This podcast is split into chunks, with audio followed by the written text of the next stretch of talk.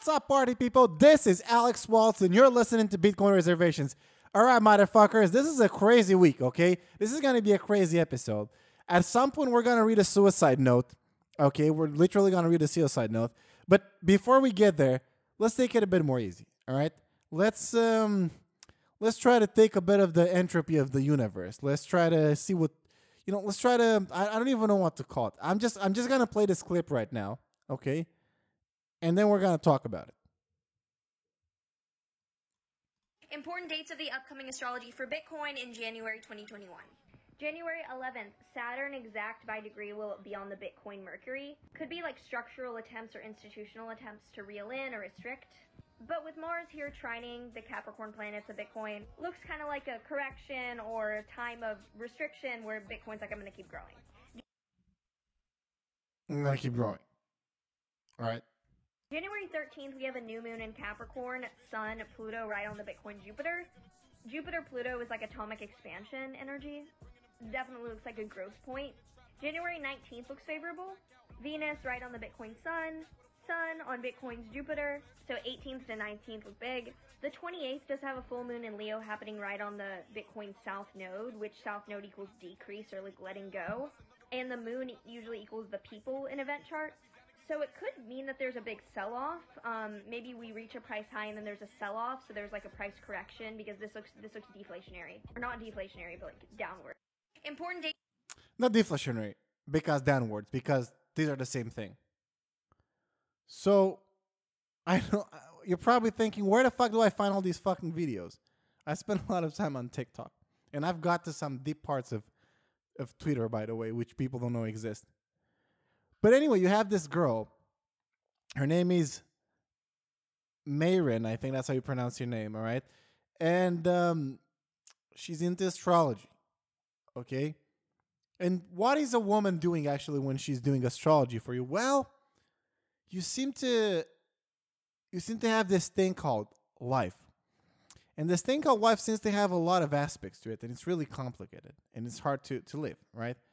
And there seems to be this notion of future, even though that's a thing that you perceive it doesn't really exist from a physical point of view. But there's this idea of the future, of thing happening in the future. And people have a lot of distress because of this thing, right?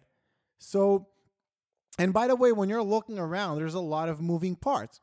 So you're trying to always guess the future somehow. Now, you know, people are really good at guessing the future most of the time. Like if you're going to juggle some balls, you're pretty much gonna guess the future. But that's also because you have, the reason why that easy is because you have control over the balls you're juggling or knives or whatever you're doing. Uh, but also there's not that, that many data points. But when it comes to life and more complex aspects of life, it's really hard to do that, right? Well, we're lucky because there are some people who believe that the alignments of the planets somehow have certain implications and they can, you know, Uh, make life easier for you by telling you what's going to happen in the future. And now, even more so, this girl thinks she can use the dark arts because she is practicing the dark arts. I recognize pe- people when they're practicing the dark arts. And she can use the dark arts magic and tell us things about the Bitcoin price. And also, by the way, this is a picture of her, uh, of her, of her Instagram. So, I mean, what's more trustworthy than this? What's more trustworthy than this? Literally, what is it? I mean, she has the sun on one boob. That's the left boob. She has the Father on the right boob. And she has the Holy Spirit downstairs. The Holy Spirit is downstairs, man. What do you... I don't know. I, I'm, I'm left speechless. And by the way, if this isn't a sign of Bitcoin fucking being mainstream, I don't know what it is. I really don't know what it is. I don't know. I'm just curious, like, who are these people? Who the fuck are these people who really live an adult life and, and then they, they see these bad correlations that other people put forward and they're like, you know, I'm going to live my life like this. Who are these people? What? How? How do you get to do those things? You know? And I'm not trying to say there's not some room for mysticism, by the way. I think there is some. But this is just, I don't know. But, but honestly, I don't think she even believes this Bitcoin thing. She just saw there's like some Bitcoin stuff, and maybe she's even trolling a bit by doing it. I don't. Maybe she doesn't believe. But apparently she, uh, you see what she does. She has even a website and whatever, and she's really into like practicing the dark arts, you know? So I don't know. But but I'm just trying to understand like, like what's happening here with this thing. What the fuck is happening here? How, how, how, I'm trying to understand, like, who, I don't know. I'm just, for, for the people who are listening and don't understand, there's this girl in this bikini that has the, the, the, the Holy Trinity written on her bikini. And I don't know how to grasp with this. I don't, I don't know. What does that even mean? It's, it's like, I don't know how to react to it. You know, my brain goes like, what? Uh, Oh, I have, I have, I have another thing that, that was really shocking like this. A friend of mine actually told me about this, by the way. When I was a bit younger, a friend of mine told me once, she goes like, dude, listen, I met this chick and she took off her underwear, tied her hair up, and gave me a blowjob.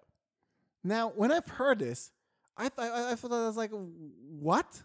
What do you mean? It's like, you have so many questions and you're trying to understand like, how does one do that? And first of all, is that the first time? No, it's not the first time because she's probably doing it with some text. So how come she got the conclusion that that's a good way to do it? And why is she doing it, right? There's so many questions at, at the same time. And I don't know where to start from it. It's the same thing with this. It's like, what? what? Isn't this like against it? So you're kind of like trying to, you know, cater to the people who are kind of not believing God, but kind of do. But is it a joke? But is it not a joke? Do you believe in those things? Like, what's actually happening here? What is fucking actually happening here? I'm trying to understand. I don't know. I don't know. I think like at some point when I used to be a kid, and I used to find weird stuff on the internet. I used to be like, damn, man, the, the internet is a weird place, you know, but there would be some obscure things. But now like everyone has a podcast. Everyone has like a, a platform and whatever. And well, these things probably were always as big, but I just didn't have any exposure to them. But I don't know. I don't just know what to make of this. And I just feel like I wanted to share this with someone, which part of it, by the way, probably is just the most genius marketing in the world. Do something weird. And, uh, and you know, people are going to... Because she gets, she gets like... She, she says it, though, by the way. Not financial advice. This is... I D C. I don't, I don't know what this means. This is just for looking at price trajectory. So, you know, oh, but by the way, to be honest with you, I'm I'm trying to understand, like, you know what? It would be interesting if, if somehow for some miracle, she's right about those things. You know what? I would want to have the, I would want to have the, uh, what's her name? Mayrin. I want to have the Mayrin indicator, by the way, and see how good she performs compared to Tone Vase. That's what I want to do. I want to have a standoff between her and Tone Vase. You know, Tone Vase can have, he, he's, oh, it's a nine here. Whatever type indicator he uses, she's using, and she's just fucking like, you know, have some goat blood or something, draws a st- whatever the fuck they do, you know, and then poses in her underwear, I suppose. You know. Anyway, I just thought this is a funny thing to look at. All right, let's move on. What do we have for the next topic? For the next topic, we have Jack. Yeah, recently in America, this has been going down a lot of shit.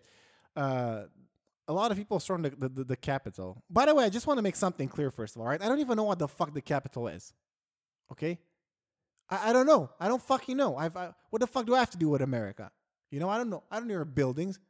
What if I would ask you, like, some obscure thing in Romania? I'm not expecting you to know that, right? So don't fucking get mad at me because I don't know what the fuck is happening in that building. I know it's a fancy building. It shows up in the fucking movies. That's all I know about it, right? And anyway, I'm not interested in, like, normal politics. I'm not interested in politics in the country I fucking live in or any country I ever lived in. You think I'm going to be interested in the fucking politics of some other country? So I don't know what the fuck happened, actually. That's what I'm trying to say. And I don't want to fucking know because it's a waste of my fucking time. But as far as I understood, that's an official building that the government or some people of the state hang out in. And people broke in because apparently Donald Trump, Donald Trump said something, which I don't even know if that's true or he instigated, but apparently that's what they think happened. And Jack, Jack made a tweet storm here where he said that um, he's not so, pretty much he's, he's he's trying to say that he's not okay that he banned him, but he had to ban him because it's their rules. And at the end of the day, it's their fucking business. So if you don't like it, then that's on you. But and by the way, in the last uh, in the at some point here he froze Bitcoin. He says that's why he likes Bitcoin, because it's censorship resistant and decentralized. So that's pretty good. Uh, and then he also mentioned, and this is well known, uh, that they already started working on an open source uh, standard for social media. So I guess that's pretty, that's good, and that's a good thing. But I don't even know how, how that would work out. See, I, I don't think like a, a, an open source social media standard or something like this is gonna really play out that good if you get some people and you try to get them to work for this, you know. Because it's kind of a, it's kind of half-assed doing it. Like if you have a company trying to do this, all the incentives are aligned. Everyone knows what they need to do. They, there's a certain um, amount of accountability and trajectory, trajectory towards doing something. So that's going to work, right? Now, if you have on the other side a completely open source project where no one wants to do and whatever, that's also going to work because there are going to be some people who align in the way that want to work on some things. And if the project is good and there's enough interest, the project is going to grow. But when you have a, a, a semi- Um, um, a, a, a variation on these two models, I don't think it's going to end up working, because you're going to end up in a place where people get paid and they need to do things, but no one can tell anyone what they're doing wrong. That's what I think is the biggest problem with open source, by the way. No one can say when something is doing wrong. And uh, as as good as that is, because you can't tell someone that's putting all their time that he's doing a shit job, because he's not going to do it anymore. You know, and there's, a, of course, there should be also the, the the the thing that, well, if a project isn't like done well, no one is going to use it. Well, a lot of people who contribute to open source don't really care about that. So there's that also. But yeah, I mean, this is a good thing, by the way. This is a fucking good thing. I don't want to see this fucking open source thing, because sometimes I'm fucking thinking like I'm saying some things which I don't even think they're outrageous or something like that. But I could see how some people might get offended by them and bothered or whatever. Well, I don't offend. I don't think I ever offended anyone. At least not online. But um, they're a bit weird, you know, or they're, they're, they're uncommon or something. So it would definitely feel good to, to be able to speak your mind, man. That's the worst feeling. And I don't feel that. I don't feel like that. I, I don't feel that in real life. Like, I don't think I've ever felt like that. But I think sometimes on the internet, I feel that, that, you know, things are, you better be careful. You don't want to get kicked off this platform or something like that. But anyway, for me, that's not a big tragedy, because if I, what, what would happen if I'd get like, I'd just open a new account. Like, literally no one knows who I am, right? So I'm not verified with my real name or something. So I don't think it's that big of a problem. But yeah, if you're someone who like has quite a big following or something, then yeah, I don't know. And anyway, in spite of all these things, like people really started shitting on, on him for doing this. Um, and it, it does show that, again, they, they seem to be a bit more like left-leaning. To some, even though I don't even know what it means actually, but I hear people say that, so maybe I shouldn't use that. But it do seem to be a bit like that from uh, from what their political orientation is, and people give them a lot of shit because of that. But I don't know. I mean, what are you gonna do? You're the C E O of this company. What do you do? And you have your company has to survive. You know, there are a lot of people depending on the company surviving. So, yeah, I don't know. I, I can't. I don't think I can even imagine, like, what's the deal with this. But I think he, he needs to to look at that. And by the way, he's still doing a lot just by trying to purchase an initiative, right? But anyway, so this, uh, of course, this was like a, like I said, big news and whatever. And there was always this left versus right and whatever the fuck is happening. But interestingly enough, even Chain anal- Chainalysis wrote, yeah, that's right, they are the devil, uh, wrote the, um, wrote a post about this, right? And it's, it's an article on their blog, and it's pretty interesting because it's called Alt-Right Groups and Personalities Involved in Last Week's Capitol Riot Receive Over five hundred thousand in Bitcoin from French Donor One Month Prior. Okay, now, as I read this article, I was like, what is this? Are they trying to read a, write a hit piece? What is this all about? And I did a bit of digging. And uh, it is a bit interesting, okay? It is a bit interesting and weird. So so there's this article and there's another article by this website, Crypto Briefing and whatever. But let's just start with what Chainalysis is. So apparently there's this person called Nick Fuentes or something like this, right? And he's he seems to be a young kid, and he he's really into politics, and he seems to be a Holocaust denier or something like this. He seems to be one of these crazy people there. Uh, and he received some donations in Bitcoin. Okay? Well, no big deal. Like, I don't know. That, that's the whole point of Bitcoin, right, in the first place. Anyone should receive donation, uh, should use the money, regardless of, of who the person is, right? But now, Chainalysis started looking at the, um, and the funds and ended up being able to trace some address of some sort, okay, from all those donations, for, from the donation that, that, that came to him, to this one to this one uh, I D, name uh, to this one Namecoin I D, pancake, pancake, right? Now, I remember when I first read this, I was like, this sounds so familiar. Where the fuck did I hear this nickname before? And I couldn't piece it together, right? Anyway, so they find out who this guy is, and they, after this, they even found out his blog, which, by the way, when you if you actually uh, do a few Google searches, it's not that hard to find. Now, this guy, by the way, was Laurent Belcher or something like this, back Backlier or something like this. But he used to have this blog, which I remember, of course, head fucking dot com. I remember his blog because I know, and he used to hang out with Mircea Popescu and all these guys, right? Now, I'll be honest with you, even though I was around back then, I couldn't understand what these people were talking. You know, I when I first heard of Mircea Popescu, I read his blog, I was like, I, I couldn't understand what's happening here. And then I went on Bitcoin Assets and all those things, and I couldn't make up what these people were talking about. It was really hard for me to follow. And anyway, at some point, he used to charge money for his website. A buddy of mine gave me a subscription. Uh, shout out to him for that. But I just couldn't understand what was happening. Two years later, I ended up reading the blog and understanding what's happening. Anyway, let's get back to the story. I'm drifting again. So this guy had this, this website, Head Fucking, and that's where I've heard of him, right? And so it turns out, so, so now the Chainalysis and these people are trying to make a case that this um, that that, that uh, alt-right people are donating to um, to uh, to alt-right uh, uh, sorry. All right, supporters are are donating to, are donating are donating to these whatever people. Okay. Anyway, so it gets more even interesting right now because so th- this this Nick Fuentes guy who apparently I don't know the, is a Holocaust denier or I don't know what the fuck he did, right? He gets some Bitcoin from some address. Uh, people start looking into it, and it turns out it's this guy. Now, weirdly enough, if you go to this guy's blog. Okay, and he didn't post on his blog like since fifth of August, two thousand fourteen, right? He makes a post on ninth of December, all right? And of course, uh, this is so crazy. Like all these people who hang out on, on those R S C chats, they, they, they always like like notepad files, right? So this is the same way this is. And this is a suicide note, all right?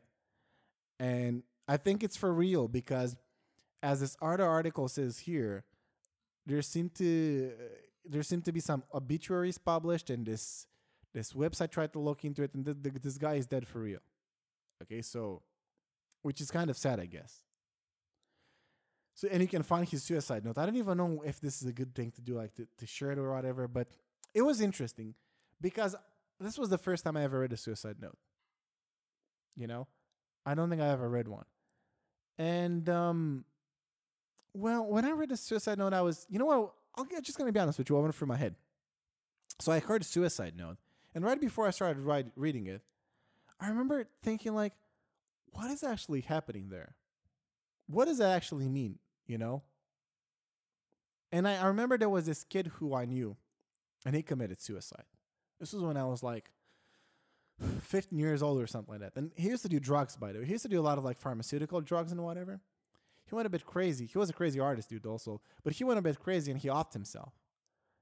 And I remember that I didn't know what to make about it back then. You know, I was like, that guy killed himself.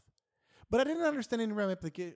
I understood that his life ended, and I understood that he also had a suicide and he couldn't take it. But I can understand what that represented for him, or what that represents, you know?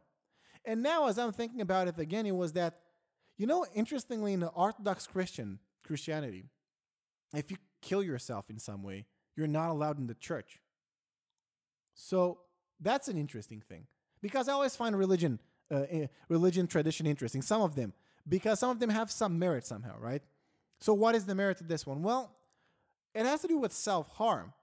And from a biological point of view, th- I think that's how you, they, that's why even that's the pathological aspect of suicide, by the way, is because you are, you're going against the, this instinct you have of self-preservation, right? So even, even religion somehow caught onto that, right? I guess also how they also say in different religions, they are going to say, because you shouldn't hurt no one, not even yourself. But anyway, so th- that that's a pretty interesting thing when you think about it. And, but anyway, this is what went through my head. This just went through my head. And I never read a suicide note before this.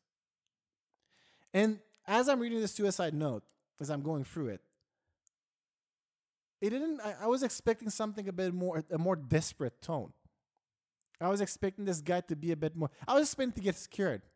I was expecting to read something here and be like, you know, I was waiting for that, but it never came. By the way, he even makes a joke at the end. Anyway, so pretty much this guy had a, a poor health condition, and he says that his body's de- deteriorating, right? And then he, he makes a few points here, and he says that actually he starts commenting on how society is in a decline, and he, how, how he's a bit disappointed about all of this. And then he also goes on and, and comment uh, about, you know, how people give their liberties away.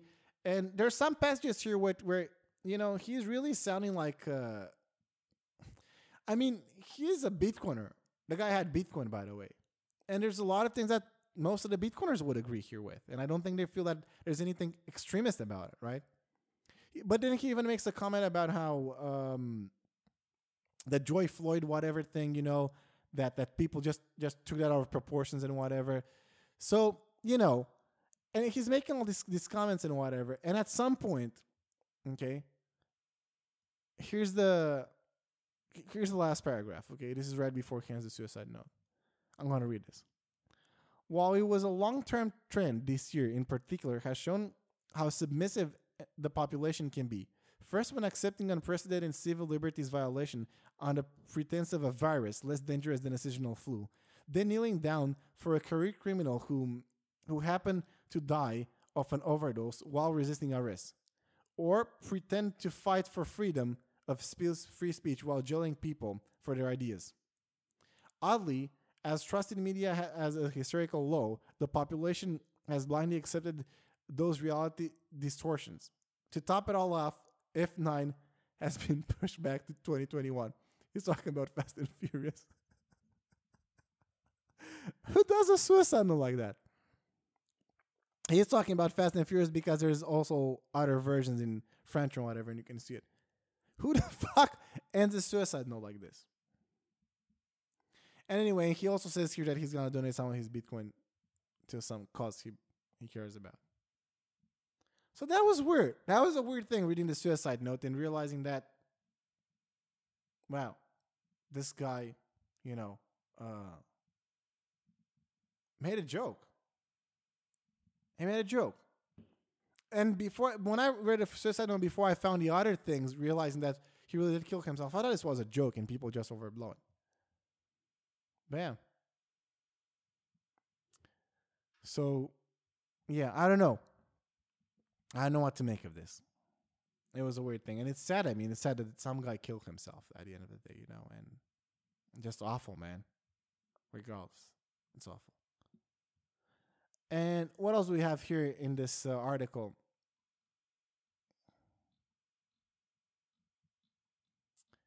Yeah, and now th- th- this these people from the article, they're trying to, like, you know, squeeze as most as they can from this thing. And they, and somehow even these guys end up on the logs from Bitcoin Assets, right? By the way, I don't know if you know this, but there was this, this trading channel uh, where these people use the... Um, Uh, uh, a web of trust uh, model designed by A to trade Bitcoin. And this is still out, by the way. You can still check these things. And what he ended up finding here was this this pancake person. He once did a trade with Fluffy Pony.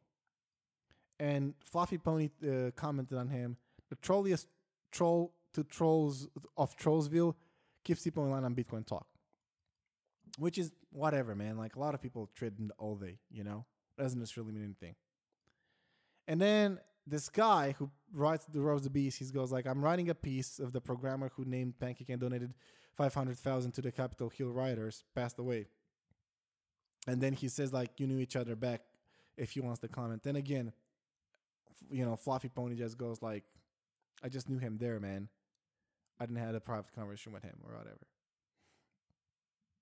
So, yeah, this just shows like, you know, the, the level of crypto Bitcoin journalism, you know.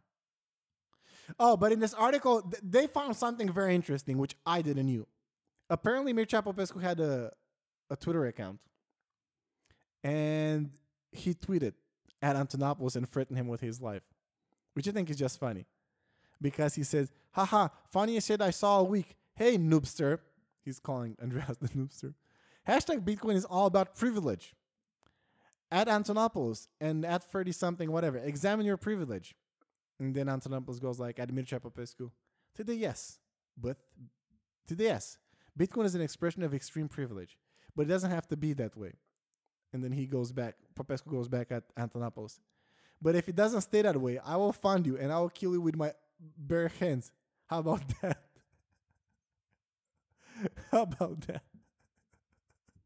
Now, look, man, these people used to troll a lot. And they used to say a lot of fucked up things there. So, I don't look, I don't know. Maybe it's not good to be like, be threatening and whatever. But I don't know if these guys were serious. I don't fucking know. They used to say a lot of fucked up things uh, on, on that thing there, you know? So, yeah. Oh, yeah, and they also dig up this old, uh, this old log from the channel there, which is on B T C base right now. And uh, apparently they, they talk about slave girls, which if you ever hang out in that chat, that was, or if you know that what Mircea Popescu was, that's a that's a common theme there. And apparently this guy says that, uh, I don't know, he makes a, a comment about black people or something like that, you know, they're meant to be slaves or something like that. But yeah, I don't know. I don't know why they did. I don't know who this guy is. So, yeah. But anyway, getting back now to the original thing. So Chainalysis writes this piece, right? And then the other uh, people write it. And their con- the conclusion that they're drawing is that uh, thank God for Bitcoin's transparency. And we need to make sure that it doesn't happen again. And that's very wrong. And it's very antithetic to Bitcoin. Because you see, the whole point of Bitcoin is that even if you don't agree with what these people say, they should be allowed to transact money, right? So then, but yeah, but you can say, but why if you don't agree with them? What about Hitler, right? What about some person who's who's bad and whatever? Well, the thing is that uh, sometimes it's easy to see who's bad and and and wrong and, and and good. Sometimes it is, you know. Hitler is a bad person. There's no deny. There's nothing. There's nothing you can tell me, right? There, there's no way you could go about it, you know, if you're a rational person and not say he wasn't a bad person. So it's easy to have a verdict on should we censor him? Should we do those things? But cases like this aren't that aren't that um, often. The most often cases you meet are borderline things or things where you can't tell who's good or bad. You know, and in order to make sure everything work, works better overall, it will be better if you let people speak their mind, and it will be better if you let people uh, not be censored. Right? Because not all censorship is bad, and not uh, most of the time it's not just bad people or whatever. And I don't even again, I don't know what happened here. I don't even fucking know what happened on the Capitol. Apparently, that that guy has a certain political orientation, and he denied the Holocaust. Okay, I don't, I, I, but I don't know nothing more about it than that. I don't know what happened there. I don't know what, you know, I don't fucking know what these people. I don't know what happened there when these people went there to the to the fucking thing there. I don't know. So. I think what they're doing here is very wrong, by the way. I, again, I don't think that's wrong that they are analyzing data. Weirdly enough, I think that's something that should be done. I'm not like all these people on Twitter who say, like, you shouldn't look at analyze data because of ethics. No, dude, the whole point is to detach ethics from the blockchain. All right? That's the whole point. Blockchains are trolley problem proof. The trolley problem is the problem, like, there's this trolley that goes in, in, in two direct that that. that That, that has his, his brakes broken, right? And there's some people uh, on, on one side, and if they're going to go over it, it's going to kill one person. And then th- there's this other side here, which is going to kill two people. And you're next to it. So you're you're putting the decision where you what are you going to do? Are you going to let it kill one person or, or two people, right? And this is a, a, an ethical problem. There's no correct answer to this, right? You could jump on and, and try to have some rationalization, but there's no correct answer here. It's a matter of ethics, right? And it's very circumstantial or something. Like, anyway, if you would have a bit more context there, then you can draw ethical conclusion to which is better, right? But the thing is, you see, Bitcoin is abstracting that away. And I'm not trying to say that ethics don't make any sense. They do make a lot of sense. The point is they have them detached from the blockchain context. Because the same way you have these ethics about like good people and bad people, well, that's what banks are, by the way, man. It's a monetary system run on ethics. And the O F A C list and all these things, man, those are some ethics. They don't like some people. And it's like, fuck you, get the fuck out of here. And the value proposition of censorship-resistant money, thermodynamic censorship-resistant money, is that we detach that away. We're not going to have these things. There's still people using these things. And you still have this human context. But not here, not on the chain, man. You can you can take that shit to whatever you want and solve it afterwards, you know? So, yeah. I don't know what to say uh, about, about these guys. And they also seem like they had a really, like, strong view on things. And there's another thing, you know? On Bitcoin Twitter, the feeling feels to me a bit more like people are a bit sympathetic of Trump. And, again, I'm not going to go into debate and whatever because that, there's too much uh, to talk about. But it feels a bit more like that. And it feels they're a bit more antithetical to this very left-winning thing. Left-winning view on the world, you know? So... And I just feel like this article was written by someone who's a bit more left-leaning, if you ask me. It really feels like that. I'm not defending again this guy. I don't know who the fuck he is. I don't know what the fuck. I don't care about them. But it really feels like that. It really feels like very, very one-sided. So, yeah. Anyway, enough with Chainalysis. Um, ooh, this is a nice one. This is a very nice one. So, we have another video right now, which we're going to listen to, okay? So there's this woman, Christine Lagarde, who is, what is she? She's the chair and managing director of the International Monetary Fund. All right. So she's a person who does things with money. So you would expect her to know things about this, right? How old is she? I'm going to say her age. She's sixty-five years old, by the way. All right? And I think that's relevant, by the way. I'm not trying to be an ageist or something, but I think that's really relevant to what's happening here. Let's play the video.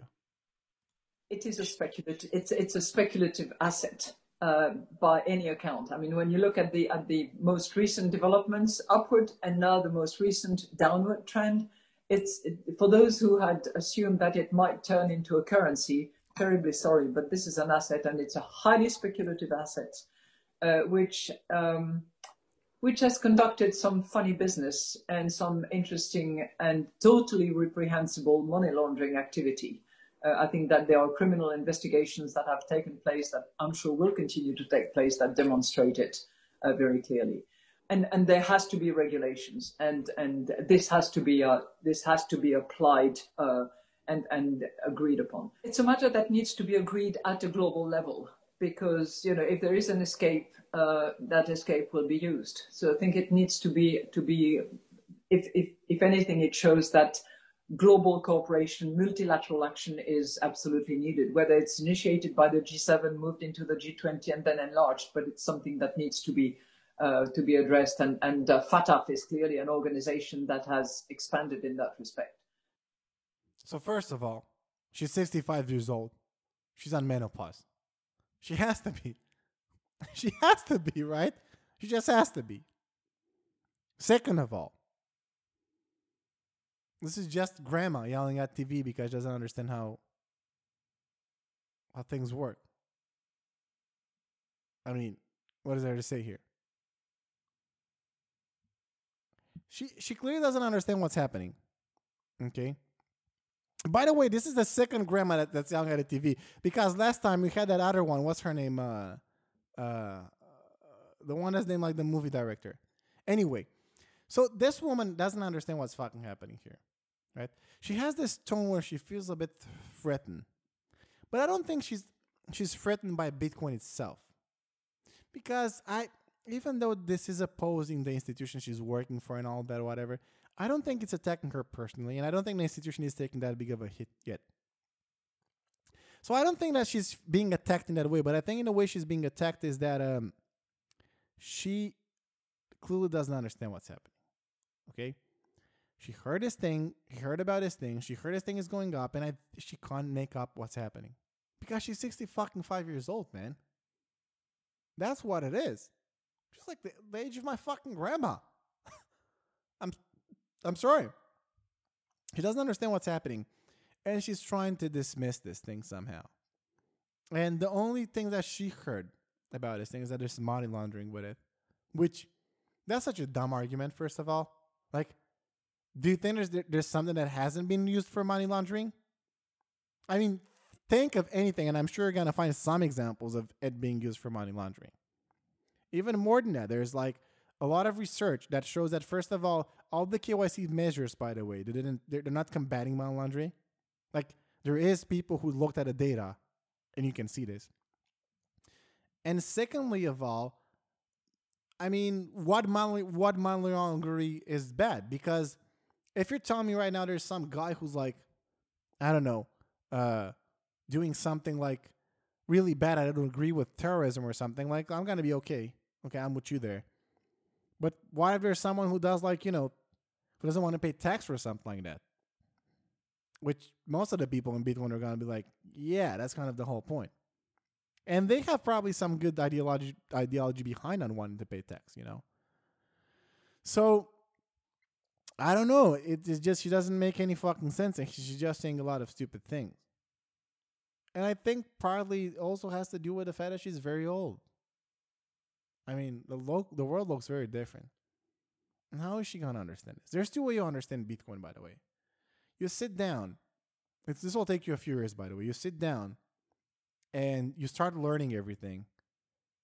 And with each day or with each increment of knowledge that you gain, you start trusting a bit more. And then you get to the point where you're like, God damn it, I got it. Okay, that's how I did it. And it took me a few years, by the way. Even though I did jump head first, from the first day I ever saw it, I didn't got it all the way. I had an intuition, a hunch, and I just went crazy with it. But it probably took me two or three years to really, really get it, like really properly get it. And that's one way you can get Bitcoin. And the second way you can get Bitcoin is you just accept it from the beginning. You just accept it. For whatever reason, you see it works, or someone told you that it worked, and you accept it. That's the only way you're going to get Bitcoin. And by the way, the same thing happened with the internet. And when it gets to, it's going to be a point, a shelling point that people might call, that when enough people are using this thing, you're not going to need to to doubt it anymore or understand it yourself. Everyone uses it, so it must be true. And this woman doesn't have a chance at doing the first thing. Why? Well, not because she's dumb. I'm sure she's a very intelligent woman. But because she... um. She doesn't have three years to spend digging on this thing.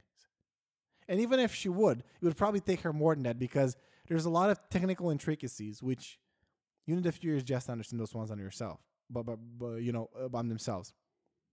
So she has no fucking chance in hell. You know, it's, it's just impossible for her to get this. And I don't know, maybe that's how I'm going to be also, or how you guys are also going to be when you're old, but what, you know? What do you do? The only position she can have here is this. She can't say that she doesn't she doesn't know, because that's probably going to be seen bad or something, which I think would be the most honest thing to say.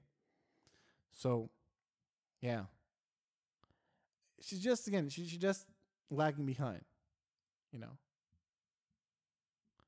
I don't know. What's her background? Let's look here on Wikipedia. What's if we have this open? I, I and I, she, she she really looks like a very like the typical rich woman.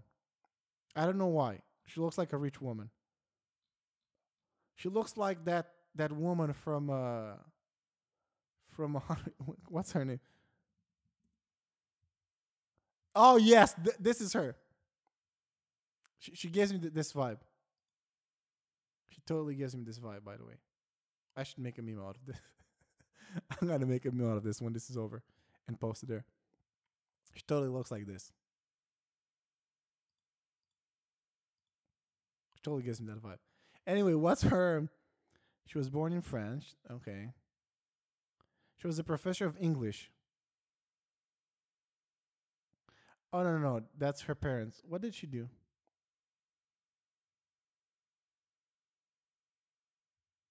She did swimming.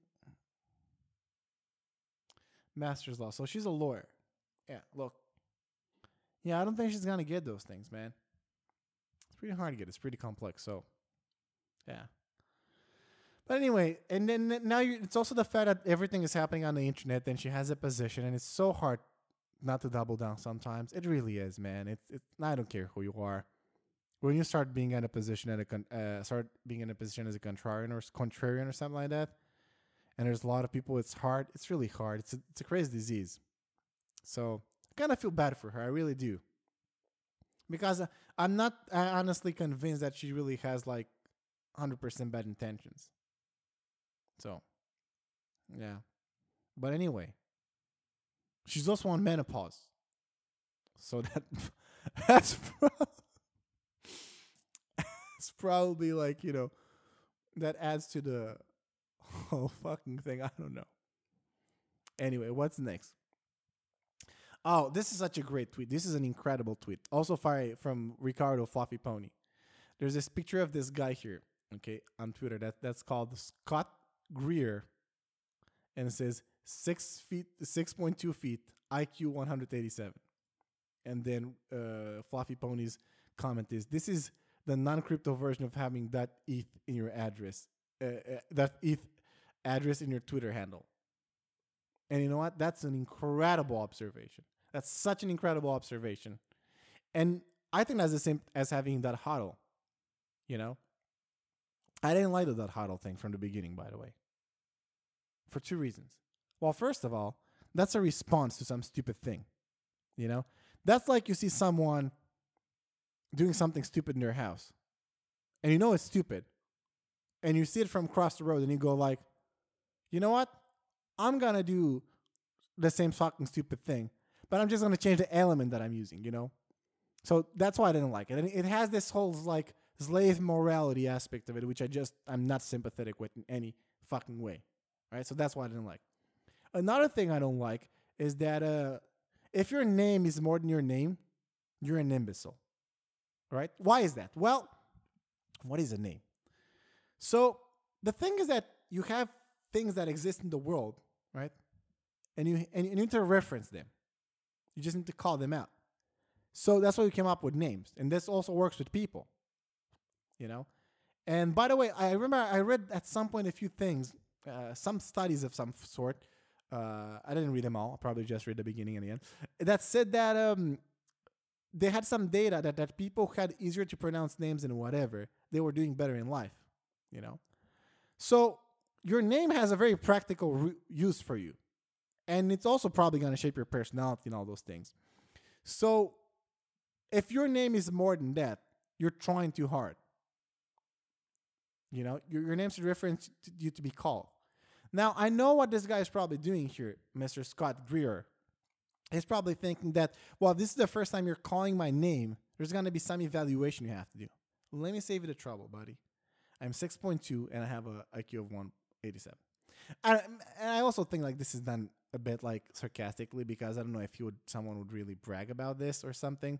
Maybe the I Q thing, but I don't know. And what's the chance of like this guy really having this I Q? Because one eighty-seven is really, really high, like super, super high. It's probably like we could. Paul, Paul was good for this. He could have worked this out. How many people on the planet would be uh, would have this the I Q? So I think that's a joke. But anyway, uh, very, very, very valid observation. You know. Also, another thing I don't fucking like is like when people put fucking emoticons icons in their name, man. I'm just a bit like, oh, dude. I put it emoticons also. I put a dick slinging thing. That's what that means. It means slinging dick. Which, goddamn it, I did the same thing I was I was uh, talking against now. I did as a response to everyone, just adding those fucking, like, uh, hornets. Oh, my God. That, that that's, that's just, like, I don't know why, but, like, I don't like that hornets thing. I, I got a metaphor or whatever, but everyone just being like, I'm a hornet, I'm a hornet. It really felt like all the people who put that there in their name, they're kind of like, oh, I know a lot of people, actually, who I really don't feel like they're like this, but but it, they, they come off like this because they put that that, that in their name. It's like they're, they're a pawn. I'm a bee. It doesn't matter somewhere. You know, that, that that that's why I don't like the meme, man. It takes out this idea of individualism, being a bee. You know, it really takes this out. I, I don't fucking like that at all. I don't like it. I don't like this whole like we're all in this together. No one matters bullshit, man. I don't like this fucking thing. I don't like this whole we're helping the network thing and and we're doing it selflessly and whatever. I don't like that. What is that all about? That sounds like fucking communism to me. And what is the, why are you, are you even getting into Bitcoin if you're not getting a really uh, um, something meaningful from it? And you can't get something meaningful if you don't have your own set of of, of, of very specific individual identity. Yeah, that's why I probably didn't like it. But anyway, we have some other tweets here. Let's keep on moving. So this, this next tweet is from this girl called Setsi.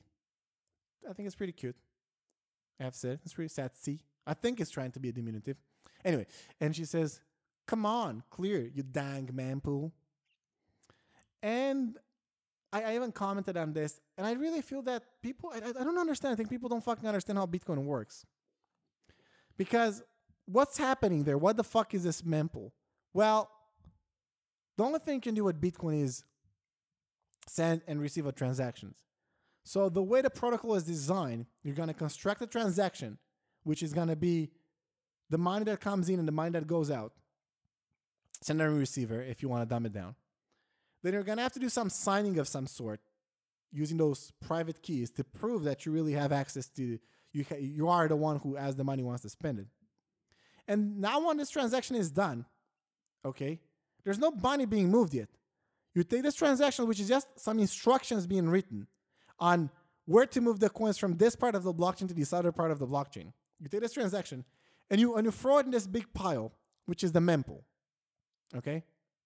Now, miners just hang around there and they know that if they take some transactions from this pile, put it in a block and do some magic on it, on it, right?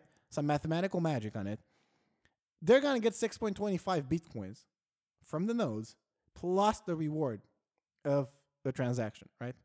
So the mempool is just this kind of like purgatory of transactions, if you may, right? Now, the whole point of this is that the security model of Bitcoin works on people transacting. And this girl also pointed out there that actually, no, we also have the mining subsidy. Yeah, I know we also have the mining subsidy. But to be honest with you, I feel that's more more than anything, that that's like, um, that is a way to distribute the coins in a fair way. It also serves as a good incentive for miners to keep mining. But if that would be the only way this works, then this would be a, a closed system on its own. And you're going to say, but that's a good thing because Bitcoin is closed and detached from anything else. Well, kind of is, but kind of not though. Because you do want exterior things to poke at it somehow, if that makes any sense. And you're not going to have people doing this if there are no mining fees. There has to be economic activity. The way your, your abstract notions from the exterior world of Bitcoin poke at Bitcoin somehow, right? It's through the mempool. The mem the mempool is where the fee market develops, okay? And the fee market of Bitcoin, that's the first Bitcoin, that's the first free market we ever had in human existence. And this whole craziness that, that, that you see as the Bitcoin, it, it starts from the mempool. If you would have like Bitcoin be like this big like Swiss watch or something like this, the most important cog, the one in the middle that makes all the movement or whatever, that would be the mempool. That's where the fee market happens. So you don't want that to be clear. You don't. You want it to be moving there. And I don't think we're going to get it. Well, well, that's a stupid thing. We might have, we might get it cleared, whatever. But you don't want it to be cleared. It's not going to be cleared in five years or something like that. I don't think so. And I think people really got the, another stupid meme that's going on on Twitter is this whole like one set per byte thing where people are like, oh, I'm paying one set per byte, which is fine. I get it. I want to pay one set per byte, right? But the whole point of Bitcoin isn't to be like, well, I, uh, actually... The whole I don't regardless of what the whole point of Bitcoin is, is that um, it, it's I feel it's a bit hypocritical because at some point Roger Ver was talking about like how he wants Bitcoin to have low fees, and, and the only prop part that he got wrong is that he thinks that needs to happen on chain. He doesn't understand that you can have certain trade offs and that could happen at a superior layer. That's what Lightning Network does. Um, but now this people are doing the same thing, right? So they're they're a bit like mad at the Bitcoin mempool not being clear, so they can't get their fees in. Which is not the whole point. And even more so than that, it's like, you know why a Ferrari costs a lot of money? I don't know if it's a good example, but let's say so. You know why a Ferrari costs a lot of money? It's because it's good quality. It should be. I don't know. I don't draw a Ferrari, but I would expect it is. And it's better than everything else. And it costs a lot of money to produce that type of engine and that type of a car. So you don't want Bitcoin to have cheap fees. That's the, if there's one metric I would look at, it would be that transaction fees are high. You know that's going well when that's happening. You know? So I just don't see, I, I don't see any good reason to be happy because the, the, the, the, if the mempool is clear. Now, look, I'm not trying to prescribe reasons for being happy or whatever. I'm trying to say from a purely perspective of being a node or being abstracting any human, like, you know, just looking at a protocol for what it is and how it's designed. This doesn't make any fucking sense to me, you know. So, so yeah, I commented this, and I think this was this is something that people misunderstand, and everyone just wanting to want cheap things, you know.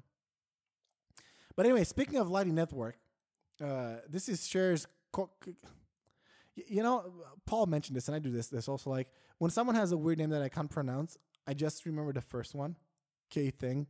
So he's like Serge Kotlyar. I I I don't I don't know how to say his name. Let's try to put an effort some now. So it's Serge. Oh my God, it's Serge. it's Serge. Sorry, it's Serge Kotlyar. I think he also is following the podcast. By the way, shout out to, to you, Sergey, if you're listening to this. Shout out to you, dude. Anyway, th- this thread is incredible. This thread is just incredible.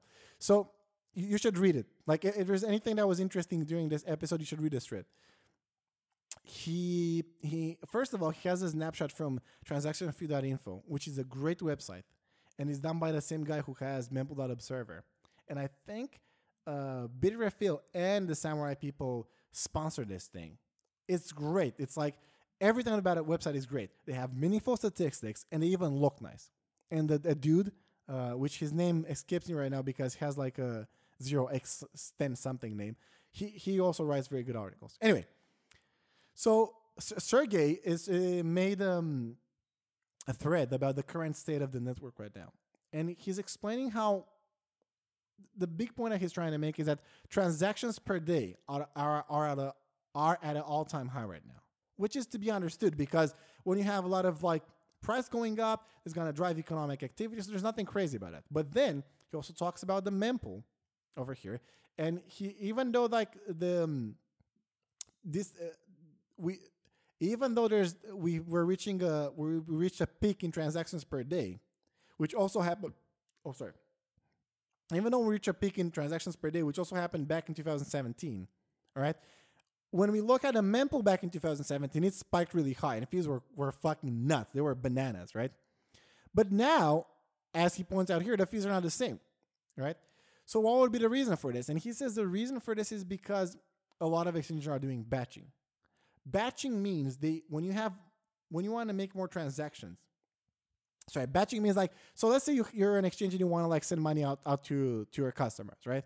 And it would make an individual transaction for everyone. Batching means right now that you wait like ten minutes and you get one hundred people doing in those ten minutes and you push it all in a transaction, and that is gonna save a lot of in fees. It really was because. Uh, Well, because of reasons. So, uh, because of signatures and whatever. So, he's saying that actually a lot of transactions do this. A lot of people also use SegWit right now. right? A lot of uh, SegWit usage is, is off the roof. And um, oh, she also points out here that actually uh, a funny aspect of this is that Coinbase is now probably the fastest and cheapest way to send a Bitcoin payment. They batch one hundred at a time. So even though they pay top dollar fees on the next block, you only pay a thousand, a hundredth of that, which is great. That's good news. Anyway, uh, uh, and another thing he says here, he ended up with, and I also commented on this. Where is it? Yeah, he says, to depth reading this, remember that the optimization math, if you reduce, if we reduce load by ninety percent, we increase uh, throughput by ten, ten x. And if your exchange reading this, it's late, but not too late to set up Lightning. And I also made a point there, a uh, comment in there that I don't think the exchanges don't integrate Lightning because they don't want to do these things and whatever. I think the cost versus benefit, even though this is, there's a lot of times when you have a good idea and it's supposed to make things better, but because a certain way the world is set up, it actually has the opposite effect. And what do I mean by this in this specific case? Like, let's say I'm an exchange and I understand those things and I think those are valid points. So now I'm going to be like, you know what, let's try to uh, get Lightning Network. We're going to have instant transactions, da, da, da, da. And there's a few problems here. If you're an exchange, the first problem I can think about is that the hard limit the, the, the Lightning Network has for now. Right? And there's still a reason you have that, that limit there, by the way. This is still very experimental. So first of all, it's too experimental. Second of all, the fact there's that limit, I, I do imagine, well, actually, my argument is not going to hold up because, I, let's see how much that is. zero point one.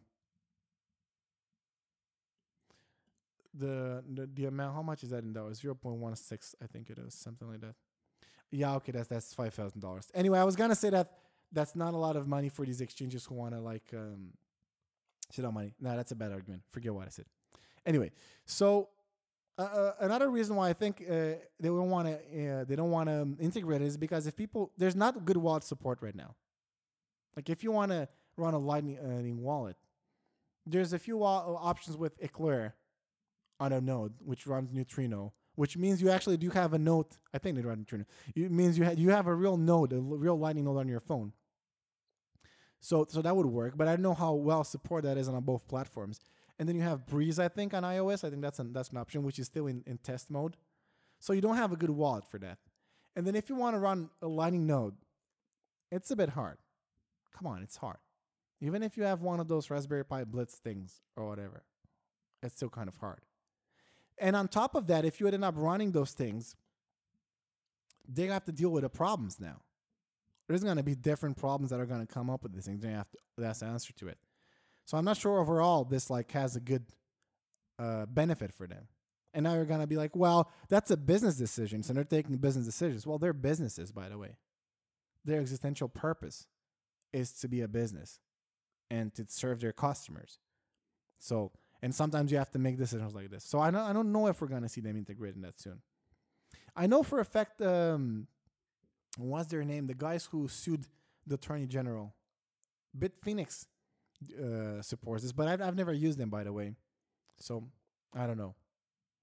So yeah, this is an incredible thread uh, for all the because some people were saying that I always hate on things. No, see, this is something I like. This was really nice written, and it, it ma- makes like really good points. And and the Serge guy, he, he wrote a lot of like cool stuff. He always like has really nonce uh, interesting things to say. And by the way, their business is like doing re- real fucking things, you know. Anyway, next time, what do we have next on here? Um. This is a tweet from Pump, uh, and he says, everyone is underestimating the Lightning Network. And and someone commented, that's an understatement. Yeah. I don't think so. Actually, I think some people are underestimating the Lightning Network. I think there's a lot of people who don't understand that actually it it, it it's it's clearly a move forward, right? And as we're using this payment network to do different things, we there's a need for abstracting things, right? And there's going to be a lot of things we abstract uh, that we know, and I'm sure there are going to be a lot of things that never been done before, and we're going to do them because of Bitcoin. But nonetheless, we need to abstract. Now, when people designed Bitcoin, or Satoshi more precisely, I think he was very well, well aware of this. But he understood that there's such things in reality called trade-off. And you have to pick them. You have to pick the right ones.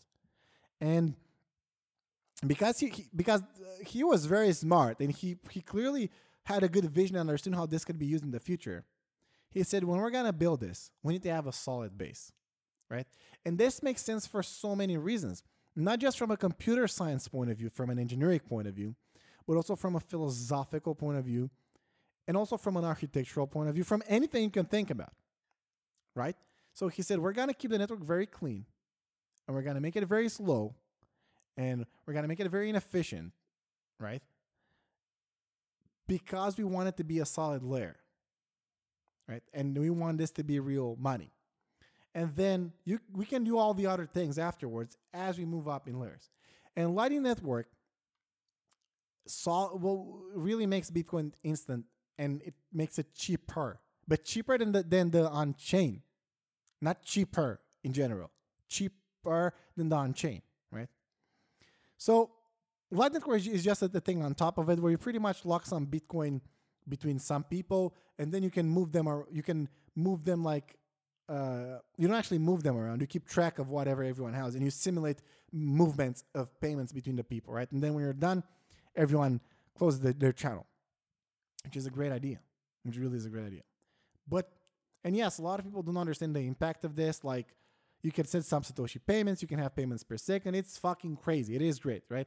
And this will take a big load off the network at some point. But, oh, an interesting thing to look at would be to see... Ah, I would really want to see a chart of like payments, transactions done on Bitcoin, put in specific buckets from here to here.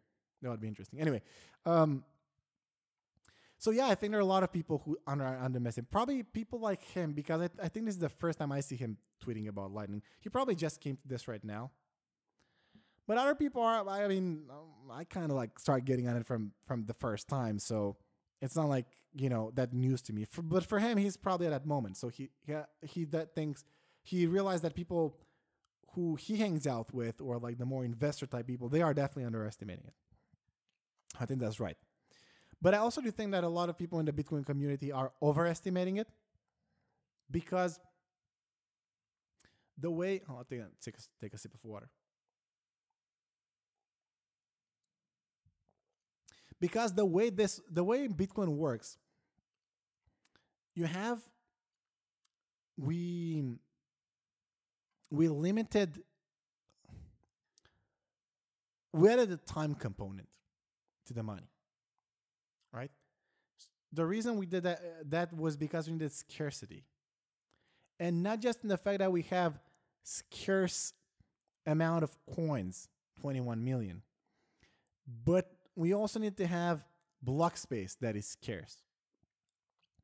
And and block space is that, um, it's like... Um, block space is, how would you define block space? Block space is this, this, this, this.